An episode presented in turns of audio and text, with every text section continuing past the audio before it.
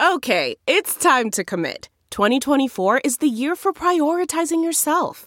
Begin your new smile journey with Byte, and you could start seeing results in just two to three weeks. Just order your at home impression kit today for only $14.95 at Byte.com. Byte Clear aligners are doctor directed and delivered to your door. Treatment costs thousands less than braces. Plus, they offer financing options, accept eligible insurance, and you can pay with your HSA FSA. Get 80% off your impression kit when you use code WONDERY at Byte.com. That's B-Y-T-E dot com. Start your confidence journey today with Byte. You can host the best backyard barbecue. When you find a professional on Angie to make your backyard the best around. Connect with skilled professionals to get all your home projects done well. Inside to outside repairs to renovations. Get started on the Angie app or visit Angie.com today. You can do this when you Angie that.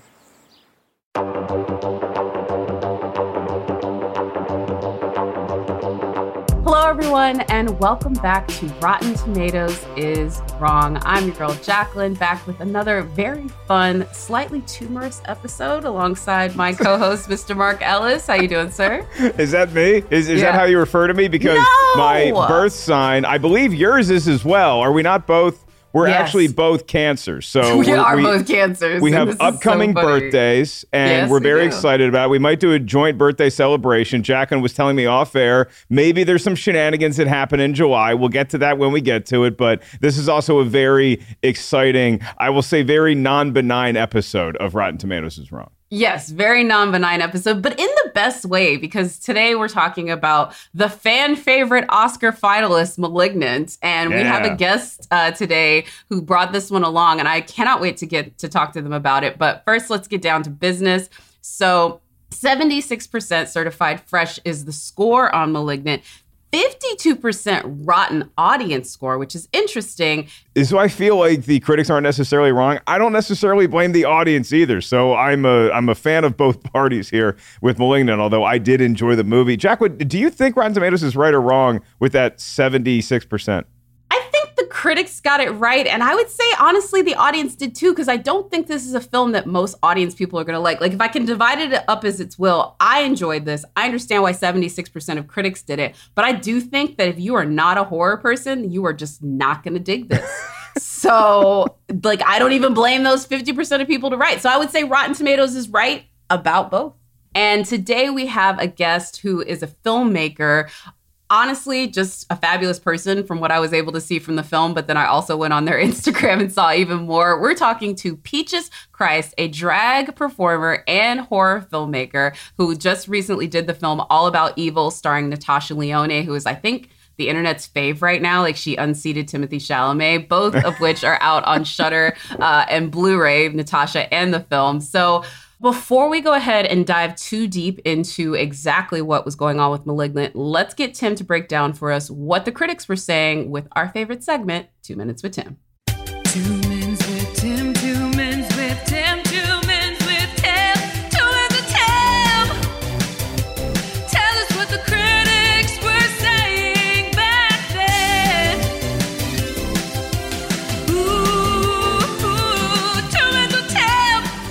Psycho, The Usual Suspects, The Sixth Sense.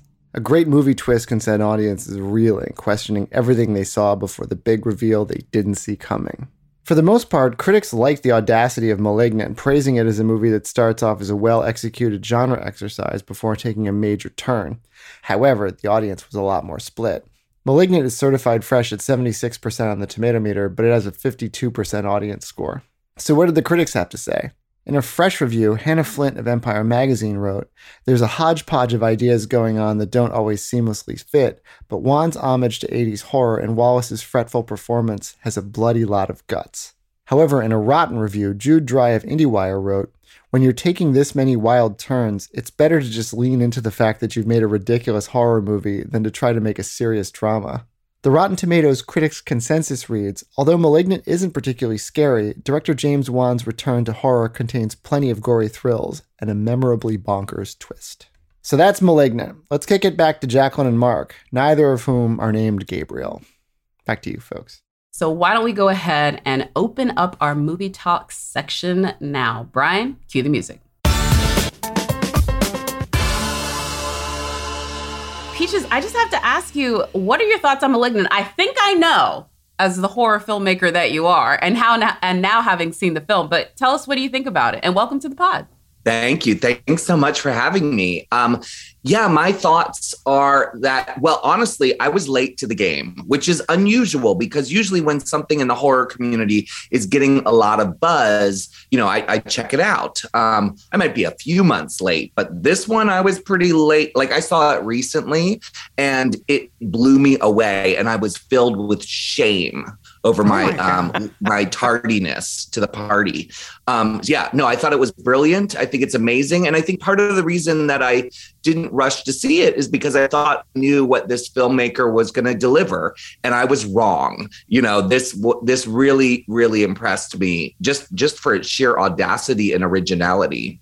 Oh, I love that so much. All right, so let's go ahead and start with this one. Like, let's just go ahead and start with horror in general. Like, I Mhm. guess you really like horror, but who's your favorite horror filmmaker? Oh, my favorite horror filmmaker. That's interesting. Usually people say, Who's your favorite filmmaker? Um, and so I would say John Waters, because I grew up in Maryland and the discovery of John Waters really changed my life. As much as there are horrific elements in John's films, I wouldn't describe him as a horror filmmaker. So uh, I would have to say Wes Craven. Um, what Wes Craven and you know the creation of A Nightmare on Elm Street, and then his redefining the genre multiple times. You know, Mhm. um, I still think that he has not been given the credit he deserves for the Met film, you know, entry, um, New Nightmare. Uh, you know, just kind of leading the way. You know, so many knockoffs, but we we don't give him the credit. And of course, you know, Scream was another time that he basically reinvented the genre, and you know, kind of you know the the success of Scream continues today. I love that you made the point about Wes Craven's New Nightmare because it somehow gets lost in the shuffle of all the other Nightmare on Elm Streets, but we get to see we get to see the fun Freddy on the surface, but then we also get to see like a darker, like, oh, that's the guy. That's the guy that everybody's really afraid of. And so I, I mm-hmm. think that with James Wan as a filmmaker, and when you watch Malignant, you see elements of of that kind of wink and nod to the audience that we know that what we're in for. We know what kind of movie we're making, but I just wonder about the disparity of this movie because, like Jacqueline said, 76% certified fresh on the tomato meter, but it's one of those rare films, especially for horror, I think, where the audience score is much lower. It's only 52%. And so I I'm not going to get in my feelings about that. I, I think that those are two fair numbers. I just thought they would have been reversed because the whole point of this Ah. movie is that we're making a, an homage to like B movie and like like kind of slashers with a twist. So if you're making an homage to a B movie, you can't really expect it to be an A, you know, decades later. But I still am just curious for your take, Peaches, on why the critics would be giving this movie a fresh rating, whereas the audiences would think it's rotten. Okay, I, I'm glad that you asked because uh, I think I, I I think I know the answer.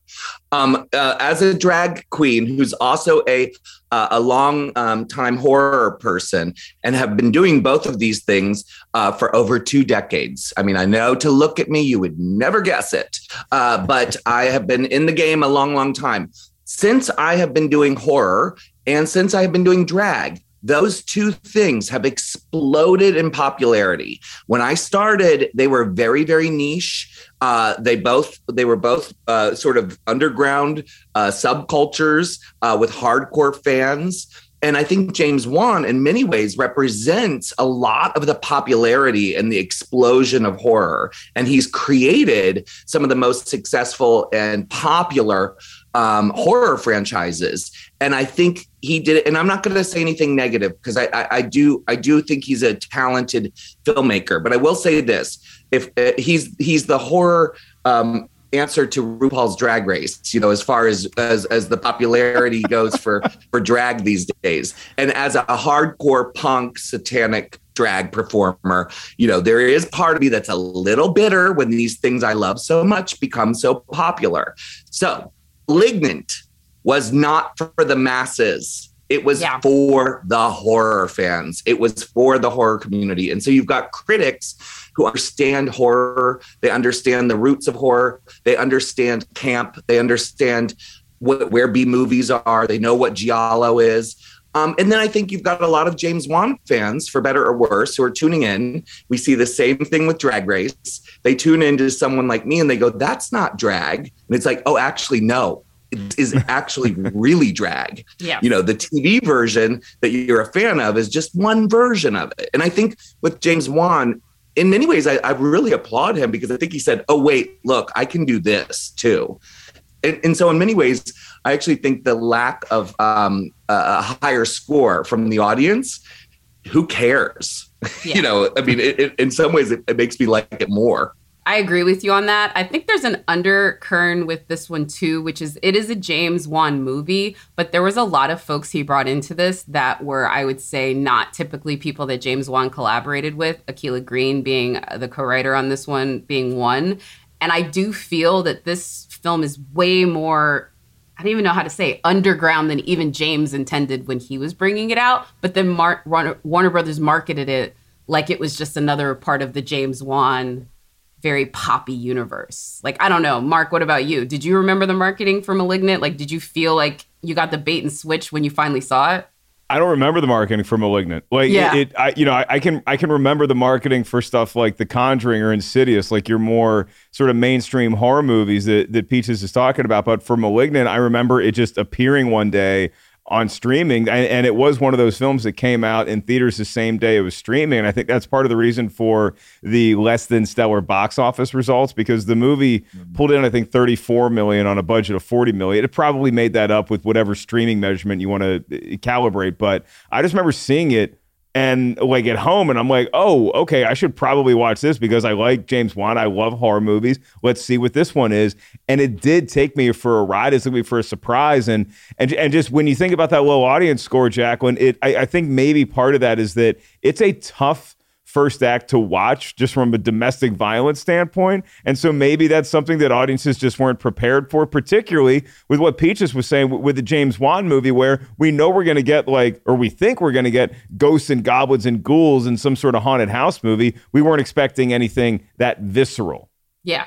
Weren't expecting anything that visceral. And you're right. This movie at the beginning is almost it, it's almost like an extended version of what they did with Scream and what Alfred Hitchcock did with Psycho. Um, in the sense of like there is nothing about the beginning of that movie that actually matters other than the scene that you forget about at the very, very beginning when you're seeing that like Gabriel character. Like anything after that does not matter except for the fact she hit her head.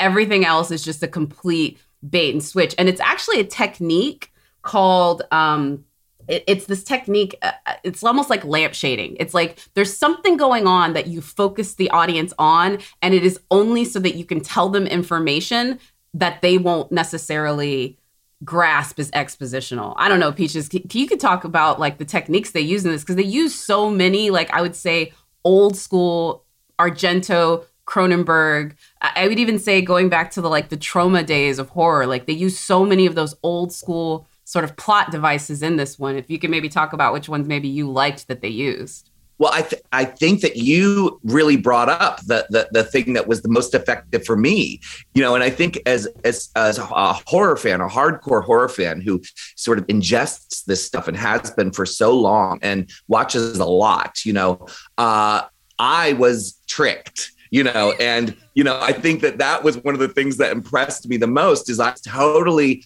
on that journey of storytelling and you know the domestic violence um you know, I thought was going to be a, mu- a much bigger uh, part of what was what was going to play out, and the fact that you know by the end of the movie, I wasn't thinking about you know her being slammed into that wall, you know, and and and then when it all start, started to kind of come together, I mean, I, my jaw was on the floor, like, oh my god, and I was my heart was racing, and I was excited because it worked, you know. Yeah. It, it was like a in, in many ways it remind there are movies that sometimes feel I love haunted attractions. I love theme parks. I love, you know, thrill rides. And I feel like this movie, there are some movies that just feel like I'm in a dark ride or that, you know, I'm having that experience that it's so exciting that uh, I feel like it's all around me. And, I, and that this movie did that for me. And a big part of it was the storytelling, exactly what you're saying. The bait and switch really worked. I think I won, Jacqueline. I think I won because just hearing an expert like Peaches Christ, who makes horror movies for a living, say that it surprised them. Because like i i always as our audience knows i'm a moron when it comes to watching movies and predicting what happens next. And every time there's a horror movie i know that that first scene is going to mean something later on. And so i sit down and i focus and i'm like okay this is going to mean something later five seconds after it's over, I'm just like, I'm just floating in La La Land and I can't remember anything that happened. And so it was just so rewarding for me to be stupid. Like, ignorance was bliss watching this movie because there was, I was just hanging on for dear life, seeing all the twists and turns that we were taking. And then to have it all wrap up and just to have it validated that I was not the only one who was just trying to play catch up with the movie the whole time, that that was actually the intent. This, this is already, a, I'm playing with house money at this point, Jack. Yeah. Um, it is an interesting thing too when you look at this movie and and its reception because as much as I like to say that it was a movie that was like disliked, the fifty percent is actually pretty accurate. Be- but what's more accurate within that is it's fifty percent that feel very strongly. Those fifty percent are not wishy washy. There's not people that I think watch the movie *Malignant* and they're like, you know, I don't know how I feel about that one. No, you know, you know how you feel like immediately. Within the first five minutes you probably know how you feel about the movie and that opinion may change by the time you get to the end and i think that's the real power of it. The movie immediately makes you like have to make a choice on like am i in this or not in this? And if you're not in it i think those people bail out before they ever figure out what the actual movie really ends up being in the end. I i, I don't know if it didn't start so shocking if it would have been able to hold the twist the way that it does in the end. But Peaches, I'll take it to you. What were your favorite sort of moments from it? Because looking back on it now, besides the fact that I couldn't figure out who that kid was, and I figured out later he was the villain from the per- first Percy Jackson movie. Seriously, watched that scene three times trying to figure out who that dude was, and I was like, ah, it's the villain. He's per- he was Hermes. Hi there, it's Julia Louis Dreyfus. You may know me from my podcast called Wiser Than Me, where I talk to older women and get their wisdom from the front lines of life. I was amazed by how many people told me our show made them look forward to getting older, which is why I'm here to talk about season two of the show. Sally Field, Billie Jean King, Beverly Johnson, Ina Garten, Bonnie Raitt, just to name a few. All hail old women. Wiser Than Me season two is out now from Lemonada Media. The comfort of your favorite seat is now your comfy car selling command center, thanks to Carvana. It doesn't get any better than this. Your favorite seat's the best spot in the house. Make it even better by entering your license plate or VIN and getting a real offer in minutes. There really is no place like home. And speaking of home, Carvana will pick up your car from yours after you finalize your offer. Visit Carvana.com or download the app and sell your car from your comfy place. Other than that, that scene to me is probably one of the best scenes ever in cinema, or like everything in that moment, because it is probably one of the smartest things I've ever seen written for what it does later. Yeah, I agree with you completely. And also, just to piggyback on what you're saying, uh, really quick before uh, favorite scene, you're so right. That 50%, that really, really matters because that's a 50% of people that, that, that didn't passively give it, you know, a thumbs up or a fresh rating. These are passionate people. And as someone who programs cult movies and is in the business of celebrating cult movies, I can tell you that in 20 years, if they screen Malignant, there will be an audience. And very few horror movies coming out today, I can confidently say that in 20, 30, 40 years, you screen this movie and people will show up. So it doesn't all also sometimes it doesn't matter what the actual percent is, it's how passionate people are about it. And this movie will be kept alive, you know, for for for decades because of that passion. Um, and then, of course, I mean, I don't want to. I don't know what, how you feel about spoilers, so I'm gonna. Um, oh no, we're a spoiler show. So like anybody coming to this, if you haven't seen it, Tough titty, Yeah, as my I mommy mean- would say. Wow. yeah, tough titty. Okay. Well, the best scene, I mean, to me, is just the the revelation at the end and the the gore effect of the uh, you know the face appearing, like just when when your whole um, brain is melting, you know, kind of going, oh my god, I did not see that coming. That is so exciting, and you know that that sort of you know the the connecting with like you said the connecting with that that uh kind of innocuous moment of domestic violence at the beginning that's that's really you know uh, presented in such a way that you don't necessarily pay attention to the importance of it. You know the fact that she's uh, you know pregnant and all, there's so much else going on that you're not thinking about. Did she hurt her head? You know um it's amazing. That that that moment is so great. I mean on and uh, uh, we're talking about many many great moments in the movie but that moment of course is why so many of us you know are going to watch it in 20 years Yeah. No, I really do love that. Mark, what about you? What's your favorite scene? Well, I appreciate this movie for many different facets, not the least of which is that it might be the best Seattle based horror movie since the original The Ring. And because I, I love my family in Seattle, I love touring, telling jokes up there. And watching this movie, I had no idea, and I don't know if it's real. I, I think it is. There's like the Seattle Underground tour that you can mm. take that, that's like all this like old stuff in Seattle. And so that was interesting from a historical sp- perspective for me. But the turn for me in horror movies is always when do I stop rooting for the humans in favor of the plot continuing? And it- be- mm. because I actually do care about a lot, like there's always one human in a horror movie. You're like, okay, we can axe that one. But then this poor person who's just taking us through the Seattle Underground, like I knew something was going to happen because James Wan is so good at building a mood in a horror movie and kind of letting you know, hey, something bad is right around the corner. But I was kind of pulling for her to survive, and then I'm like, nah, you got to go because I want to see the next scene. I want to get scared again. I want to hmm. see the next development. I, I want to start peeling the layers of this onion back. So I thought that that was just uh, the the best version of James Wan and the what what he does for a horror movie. I think was in that scene.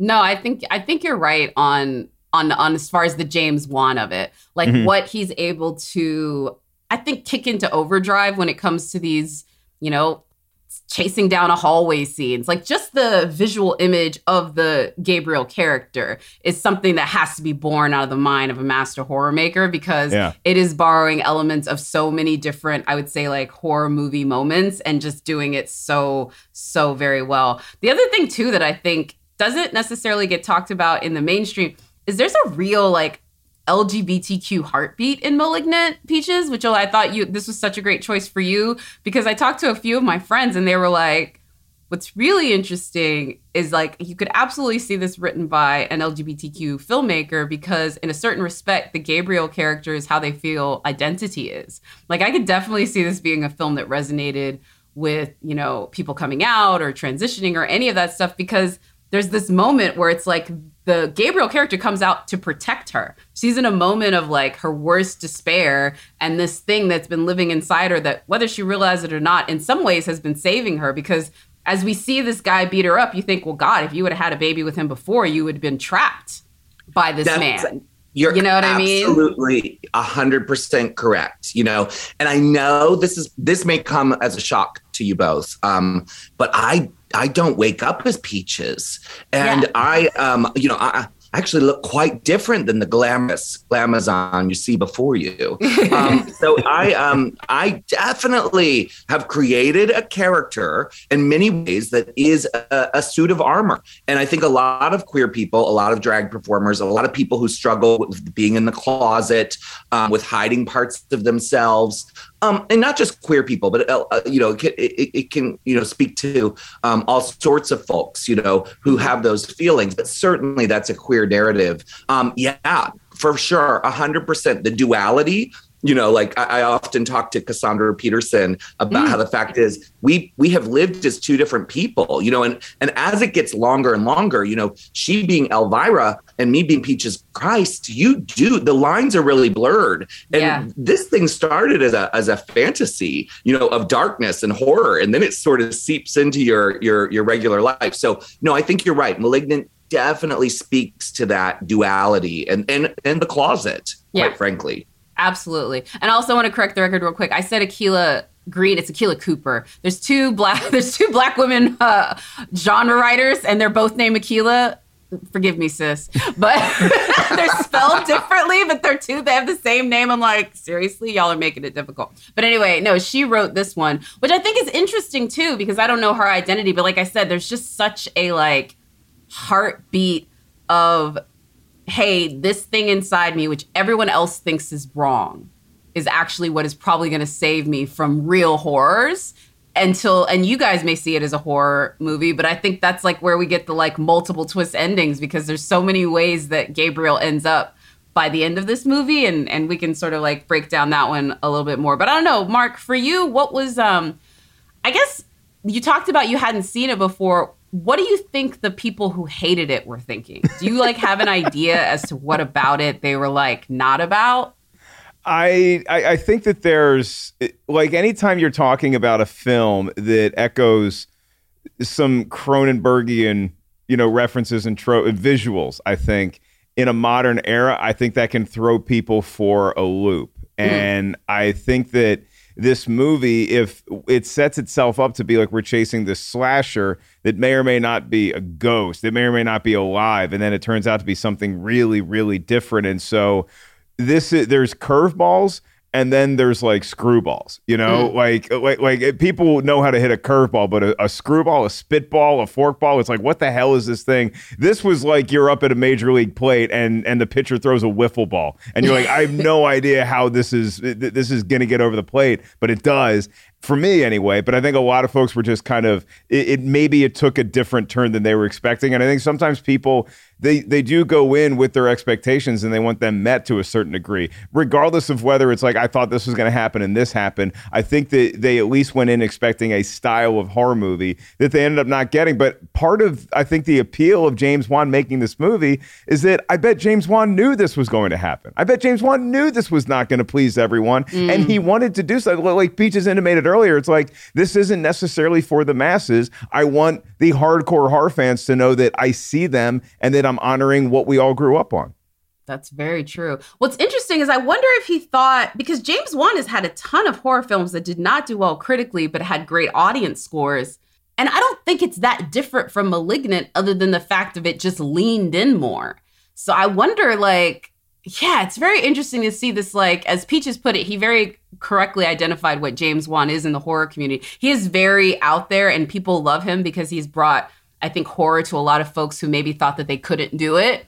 But in a certain respect, when you talk to the like hardcore horror heads, they kind of look at him sort of the same way magicians maybe looked at David Copperfield. It's like, yeah, you brought many people over, but like show us really what like show them what it's really about. And maybe this was was that. Peaches, as a filmmaker, do you feel some of that in this? Is like James Wan trying to give back to the horror community because maybe that some people saw him a bit of a more commercial? Yes, a hundred percent. I mean, that's exactly you know what I was saying about the score, where you know I this is the the movie that's impressed me the most by him, and it's the movie where I'm like, oh, you are cool, you know, and I think that was like the the sort of desired effect was like there there's a confidence to the style and the tone of this film because it's unusual because it's referencing you know Italian cinema and and things you know in in the genre world that that are uh, more obscure. If you are um let's say a more basic horror fan. And you go into this movie and you watch that flashback. You know the movie opens with a, a, big flashback. It is so over the top. It's so camp. You know it's got element it's got a creature in it that you don't understand. It's got really camp performances. The style of it is insane. it almost looks like a comic book in a way um, I think there were probably James Wan fans who were like, "Nope, this isn't this isn't for me." You know, I don't I don't want this. And the other thing is, you know, I, I commend the lead. Um, I forget her name, but the lead actor's uh, performance because it's very committed to a strange style of performance. It almost it's almost melodrama. It Yeah. almost goes too far. And you know, I think for a lot of people that those sorts of risks you know are too uncomfortable because they're outside of the wheelhouse of of what they're used to of course i loved it like that's actually what made me go oh this is great you know Mhm. That's it. Very, that's an interesting point because Annabelle Wallis playing Madison in, in this in this Yes. role.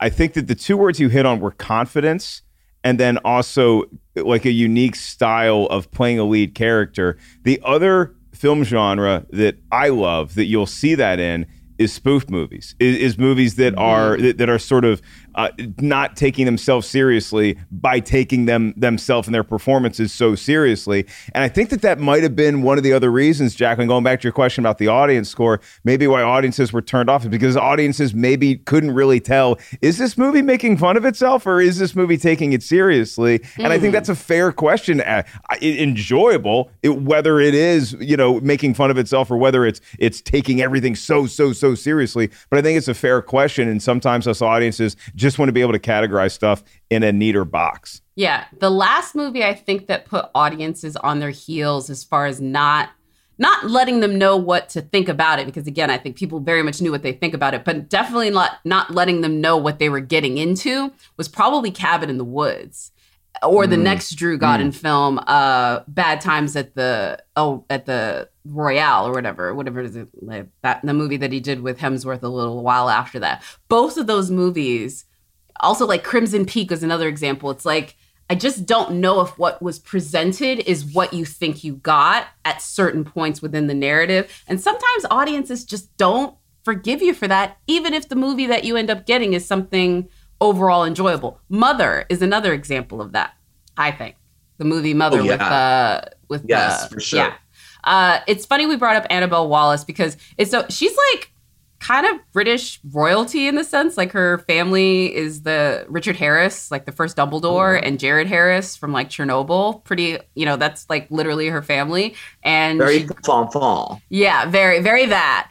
And she's like done nothing but like big, campy, I would say, sort of like she did Silent Night with um, the kid from Jojo Rabbit. His mom directed that, uh, Camille Griffin Davis. Uh, she's now doing this. It's interesting seeing the girl that was basically on pace to be the next Zoe Saldana as far as like being a part of these big genre movies when she got cast alongside um, Tom Cruise in The Mummy. Because if you look at like a lot of people after that, you know, um, Rosamund Pike, um, Rebecca Ferguson, a lot of people when they star alongside Tom Cruise like that can really catapult. And she's kind of gone the other direction. So I don't know. What about you, Peaches? What did you think about her in this? Because she's almost too pretty to be in this kind of a horror movie. And I say that with like every ounce of humility it says. It's just like this is just such a gruff and tumble thing. They honestly don't like people that have the look that she has and this. Are you saying she's too to her. pretty to have a head inside of her, Jacqueline? No, I, it's it's kind of that. Like, and maybe that was the dichotomy. Maybe that's the point. Make this like model like figure get destroyed, but it, it's it was a choice. Her casting. I I think it was because I actually uh, I'm I'm not a big fan of having supermodels play scream queens, which of course you know was something that like became uh, popular in the the 90s and 2000s when I was casting All About Evil. I remember um, you know the casting director kept bringing me people for leads, and I'm like, you know, n- not that Natasha Lyonne isn't gorgeous, she is, but you know I grew up with Shelley Duvall and The Shining, you know. Sissy Spacek and Carrie, you know, people that women that looked real, you know, Yeah. and and unique. Um, and so when this started, again, I had this expectation of like kind of a little bit of an eye roll, you know, of co- okay, she's gorgeous, you know.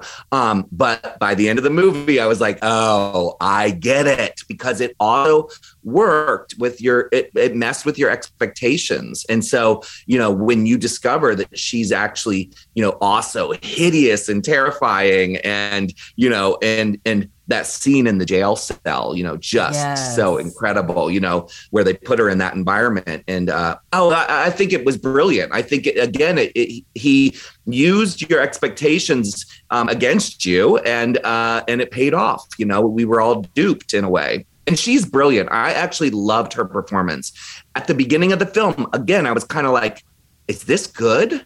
Like, is uh, it, what is happening here? You know, what is going on? Is this melodrama? Like, I don't get it. You know.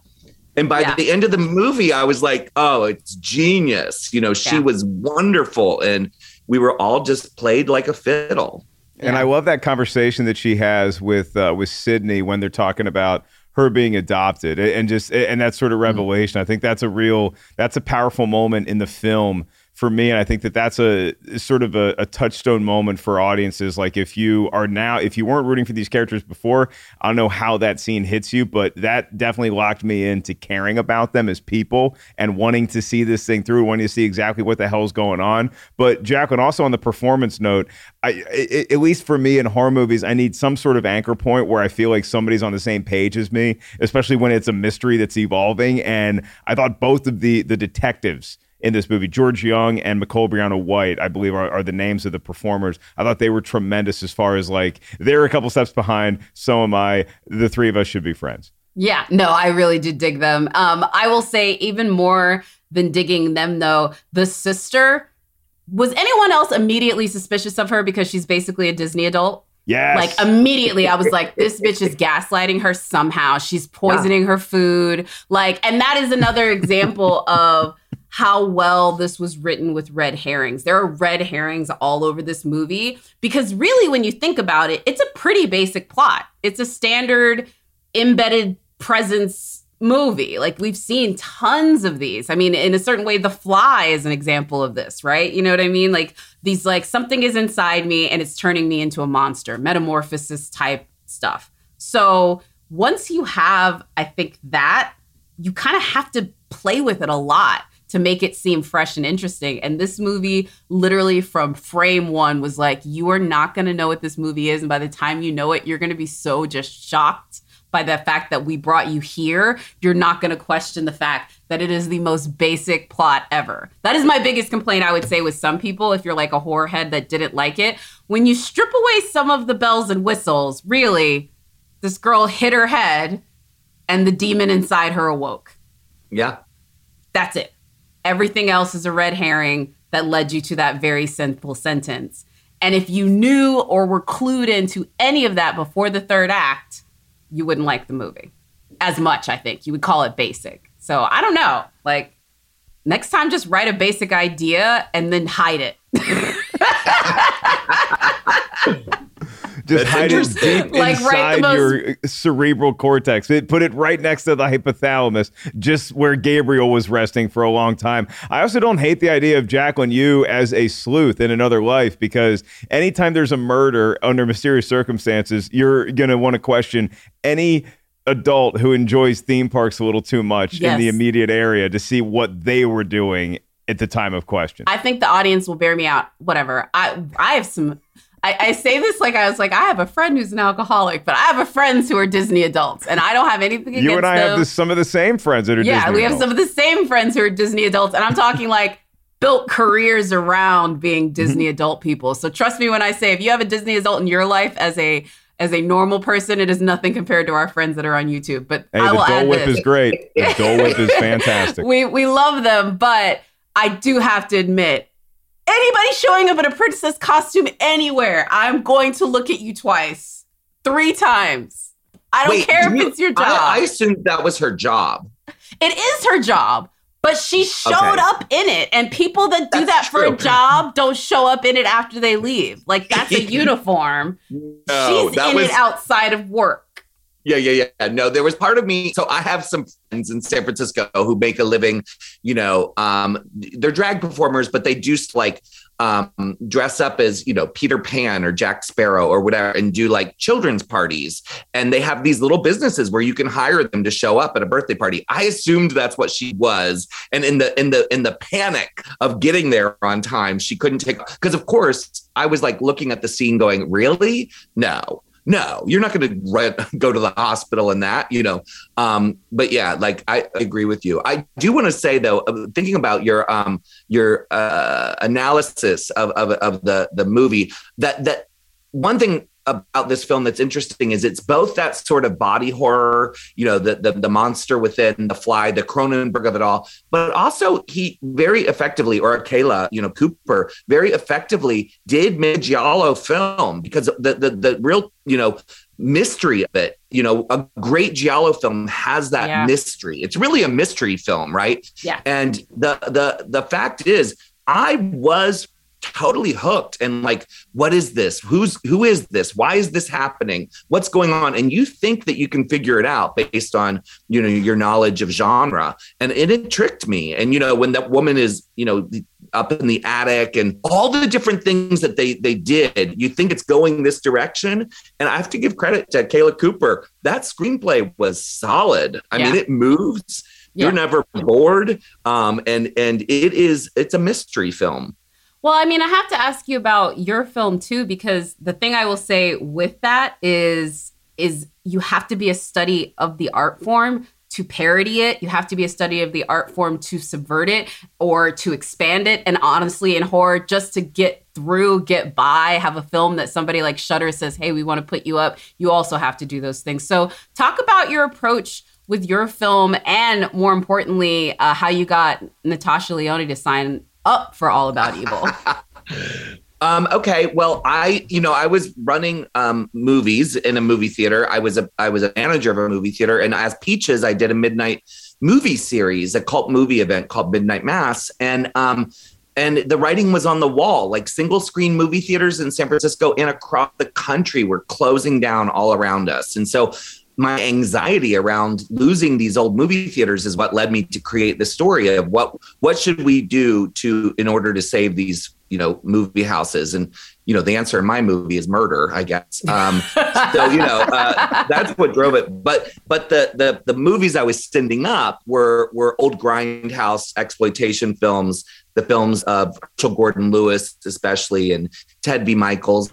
Um but but really there was a woman Doris Wishman, who made these movies and said, if men can do it, I can do it too. Why should they exploit women and make all the money? I can exploit women too. And uh, I loved that. I thought, oh, that's so twisted and awesome. And really, this w- weird kind of feminism in a way. Um, and so I, I I was lucky that I had a director of photography who shot the movie The Slums of Beverly Hills, Tom Richmond, who's brilliant. He's shot so many amazing movies.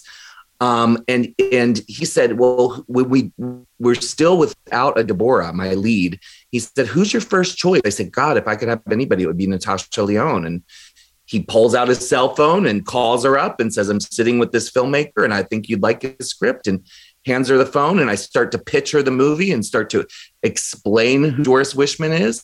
And before I can get her name out of my mouth, Natasha interrupts me and says, "Oh, Doris Wishman." And I'm like, "Oh, you you know who Doris Wishman is?" And she says, "Oh, I know Doris." and I'm like, "Okay, you have to read my script. You have to read my script, you know."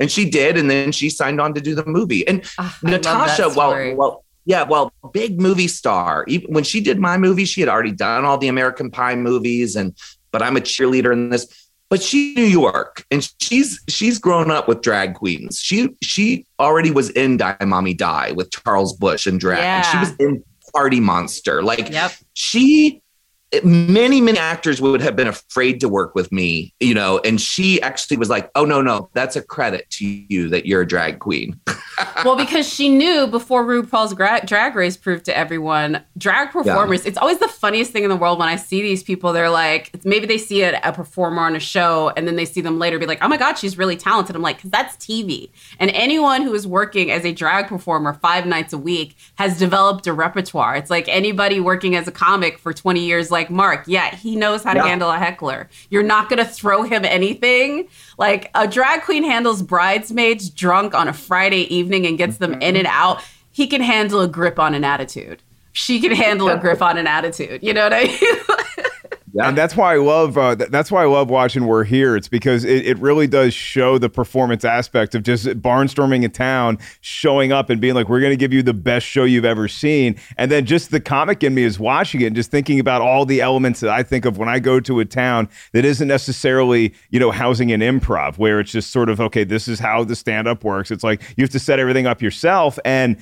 And I also got feelings of that though, Peach, is watching this movie just because it does act as sort of a, a love letter to those movie theaters that aren't the big multiplexes. Like, you know, if I want to go see Top Gun Maverick, I'm probably going IMAX, Dolby, whatever. But sometimes those those smaller theaters are the ones where you want to go see a horror movie, where you want to feel creeped out with a packed house. And so I definitely felt the love of those style movie theater, like the New Beverly, I guess you would say in LA. That's Oh, sort of the vibe I got watching this movie.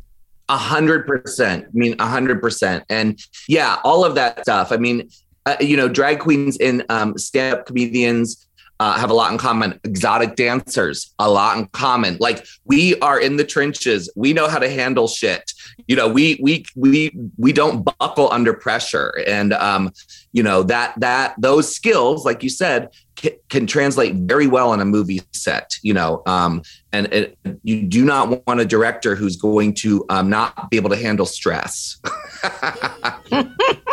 not going to be able to handle stress and it, handle it effectively. It's like, yeah, anybody can handle stress and throw something through a wall, but like the idea is being able to handle stress in a productive manner. Again, I use the bride, the drunk bridesmaids is a perfect example because there's nothing you really want to get m- more escalated than a group of drunk women thinking they're entitled to a good time.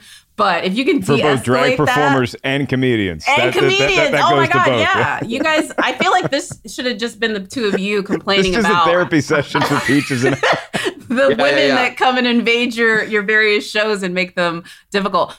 Peaches, we could talk about this forever, but I definitely want to talk about the film in the sense of the moment that horror is having and the moment that I would say performers like Natasha have in it because I think like she more than anyone when I and I say this and I hope that people will take offense. She is someone that lives in drag in the sense that she very much lives her life in a certain level of performance. And I think it is authentic. And Mm. I would say that there's a lot of people that do that. John Waters is an example of this. John is just being John Waters, but he Yes. lives his life in drag. And as much so as Shangela or you, Peaches. But talk about how that that moment is that the horror moment is having too. Like, who are these people that are sort of like living their life in horror, and like how are you guys are finding each other on places like Shudder? Wow, that is uh, okay, Jacqueline. I have to commend you because as someone who grew up obsessed with John Waters and is now friends with John Waters, I've tried to describe that. Like Cassandra and I, Cassandra, Elvira, and I can go out into the world out of drag and not be recognized. Now, John, you know, he has that pencil thin mustache, he has that style. Natasha has that hair, you know, and the voice and the uh, you know, the the the, the wry wit. And you're right. They they kind of embody living as a as a character. And it is authentic. They are those people, you know. But when I go out with John, you know, if John and I go to lunch, I mean, no one especially if it's San Francisco or New York or something, like no one can take their eyes off him, you know, because he's sitting there in the room. And Natasha's the same way. And um, yeah, I think that the interesting thing about Natasha for me has been um, how much of her actual persona, you know, the actual Natasha is so bizarre and so, so wonderfully, you know, I mean, she plays a crazy character in my movie. I'm like, oh yeah, but that that's nothing like hanging out with Natasha, you know. Natasha's, you know, just one of the wildest, most unique. She's literally one of the smartest, if not the smartest people I've ever met. You know, she's just, you know, genius. And um, yeah, I, I think this moment that we're having as far as uh, communities like Shudder, and I, I'm a fan of Shudder. Like before Shudder, you know, um, you know, kind of embraced me. Everyone's tried a horror network, right? Like we've seen this over and over again. All About Evil originally was on a network called Chiller, which was NBC Universal's um, version of Shudder. I have to say, Sam Zimmerman and AMC have done such an incredible job with Shudder that if you're not paying whatever that low rate is, it's like five or six dollars a month. Like, do yourself a favor. It is so well curated, um, and then the fact that like I'm on Dragula, which is on Shudder. Yeah. I'm uh, in a series called uh, Behind the Monsters, which is on Shudder. I'm in the Scream Queen documentary, which is on Shudder. Like, I am thrilled that All About Evil ended up at Shudder Yeah. because that's really where my the audience for All About Evil is the Shudder audience.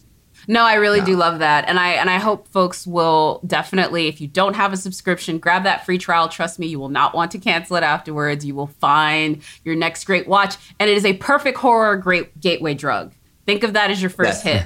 Scr- uh, get get get Shudder, watch All About Evil, and then just keep going. Peaches, this has been so great to chat with you about this film and your just love of horror. And thank you for making me watch *Malignant* because I will have to admit here now, I had not seen it before we were doing this, and I thank you for giving me oh, that. Oh wow! moment. You were giving you were giving me crap for for being like Mark. When did you first discover? You hadn't even seen it. no, I hadn't. But this is the difference. I saved mine to the end Yep. Nope. You're better at this than I am. Because Yeah. that is what a petty girl will do, and I learned that from a gay man like everyone else.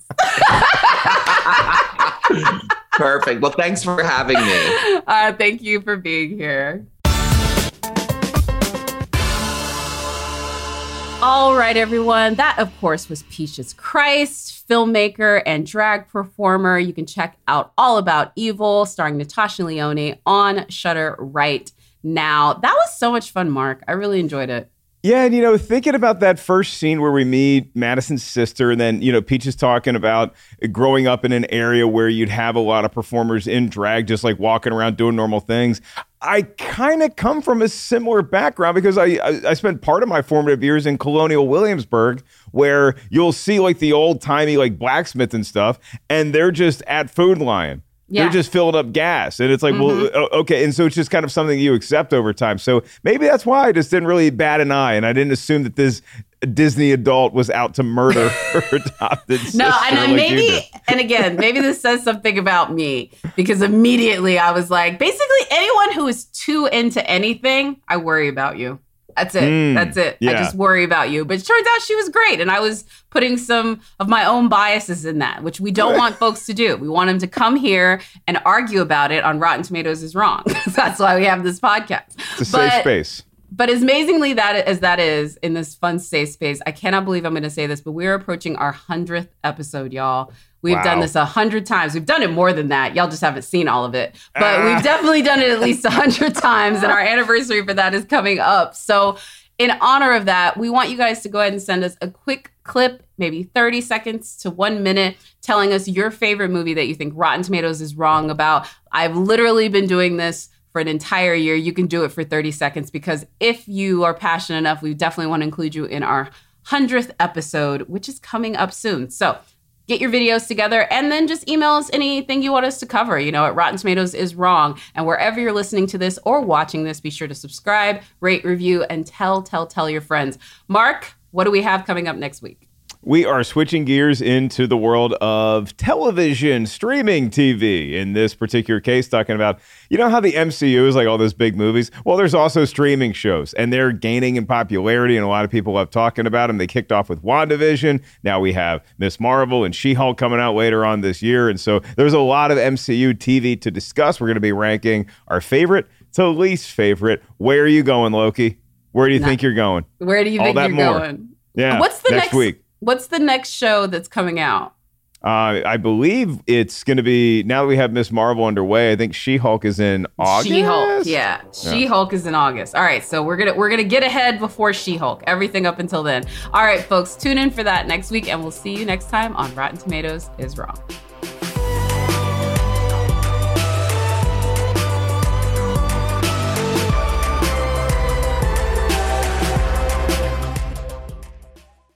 One, two, three, four.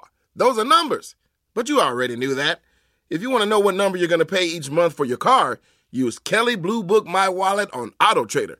They're really good at numbers. Auto Trader.